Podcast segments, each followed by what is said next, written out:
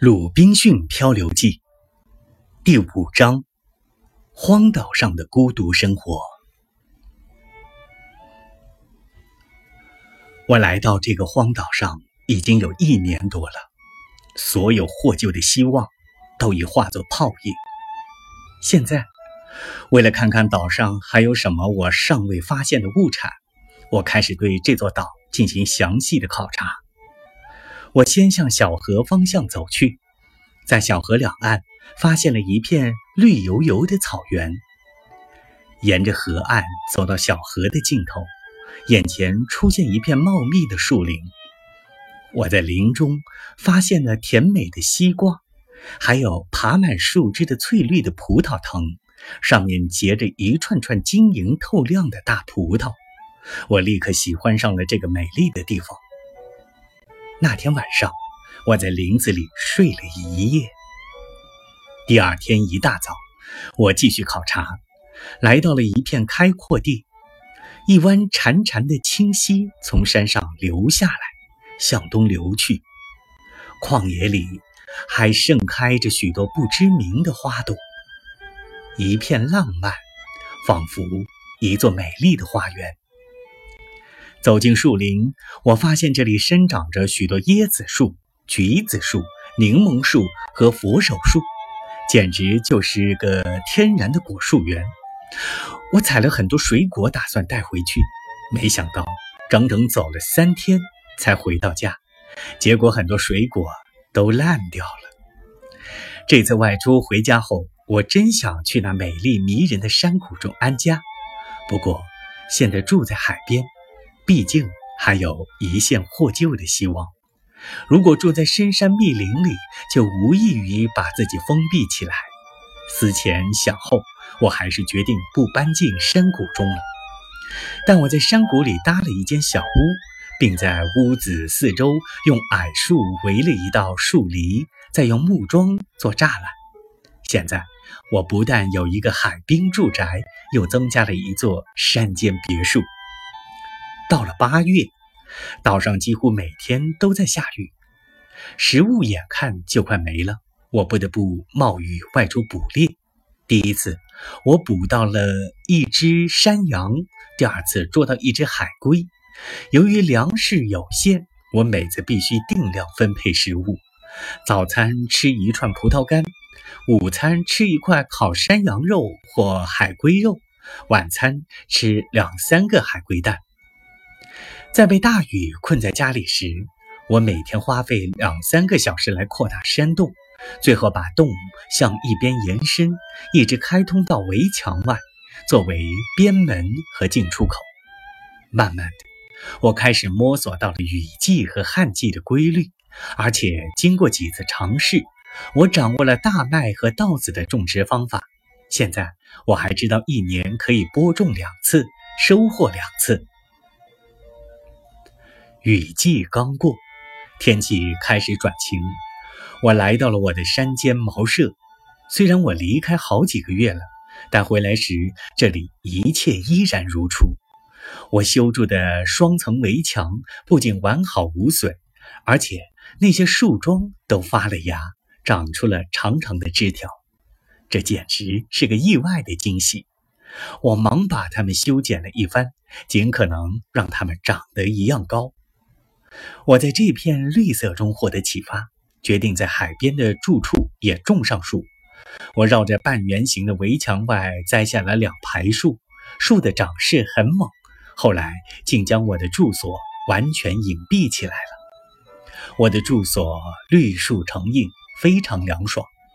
慢慢的，我越来越真切地体会到了一种生活的乐趣。因为这时的我已经开始学会满足，能够乐观地面对生活。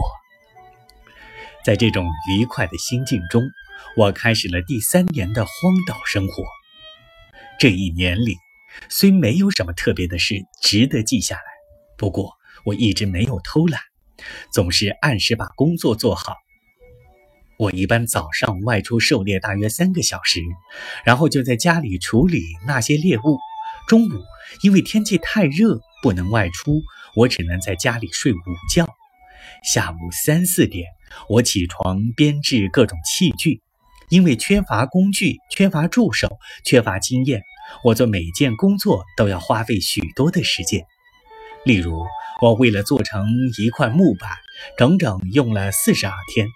首先，我花了三天时间砍倒一棵大树，再用两天把树枝削掉，使树干成为一根大木头，然后。我还要用大量的时间慢慢劈削，把树干两边一点点的削平。就这样，我靠着耐心和不断的劳动，完成了许多难以想象的工作。收获大麦的季节，总会有些小偷企图分享我的劳动果实，那就是这岛上的小鸟、山羊和野兔。为了防止山羊和野兔啃秧苗，我筑了一道篱笆，把庄稼围起来。每天我都带着枪，时刻看守着我的麦田。只要有山羊和野兔走过来，我就开枪射击。在这样周密的保护下，那些小偷只得放弃了我的田地。在大麦结穗的时候，成群的鸟突然飞来围攻我的麦子。为了保卫庄稼。我抱着装好子弹的枪守在麦田边，可我一走出他们的视线，那些可恶的家伙就向田里飞去。我愤怒无比，立即开枪打死了三只。接着，我把死鸟从麦田里捡起来，把它们用铁链锁起来，挂在高高的树枝上，以警告其他的鸟。想不到这个办法果然有效。从此以后，在麦田附近。再也看不到他们的踪迹了。十二月底，我如愿以偿的喜获丰收，原来的半斗种子差不多打了两斗稻谷和两斗半多的大麦。我决定多积累一些粮食，以保证全年供应不断。为此，我把收获的粮食全部留下来做种子，打算等到下一个季节再播种。目前。我最需要的是一些可以用来盛液体和存放干燥东西的器具。这里天气炎热，我跑到山崖边找了很多有粘性的泥巴，想用这些呢制成瓶瓶罐罐，然后放在太阳下晒下，等它们变硬变结实，就可以装东西了。想得简单，做起来就难了。我已经记不清用了多少笨拙的方法去调和陶土。我不知做出了多少奇形怪状的丑家伙，花了差不多两个月的时间，我只做成了两只大瓦罐，样子非常丑陋。大缸虽然不成功，但那些小器皿做的还像样，像小圆罐啦、盘子啦、水罐啦、小瓦锅了等等。我随手做出来的这几样东西都还不错，而且被炙热的阳光。晒得特别坚硬。其次，我偶然升起一堆火煮东西，火熄灭后，我在火堆里发现了一片泥瓦块，它已经烧得像石头一样坚硬，像砖块一样红了。我又惊又喜，既然碎瓦片能烧好，那么整个罐子也能烧好了。于是，我开始研究怎样用火烧出完好的泥罐。我把两个大泥罐和三个泥锅堆放在木桩间，四周堆着木柴，下面升起一堆炭火。我把木柴点燃，小心翼翼地看着，不让火把泥罐烧裂。一直等到火把整个罐子烧红烧透后，我才把火势慢慢减弱。为了不让火力退得太快，我整夜都守着火堆。第二天。三个瓦锅和两个瓦罐终于烧成了，而且非常坚固耐用。锅子还没有完全冷透，我就迫不及待地把其中的一口架到火上，煮起羊肉来。我用一块小山羊肉煮了一大锅可口的肉汤。这一次的成功鼓励了我，我开始了下一步的尝试，打造一个可以把麦子磨成面粉的工具。然后就能烘焙面包了。我用大约一个星期的时间，找到一块合适的大木头，把它削成圆形，再挖出一个凹槽。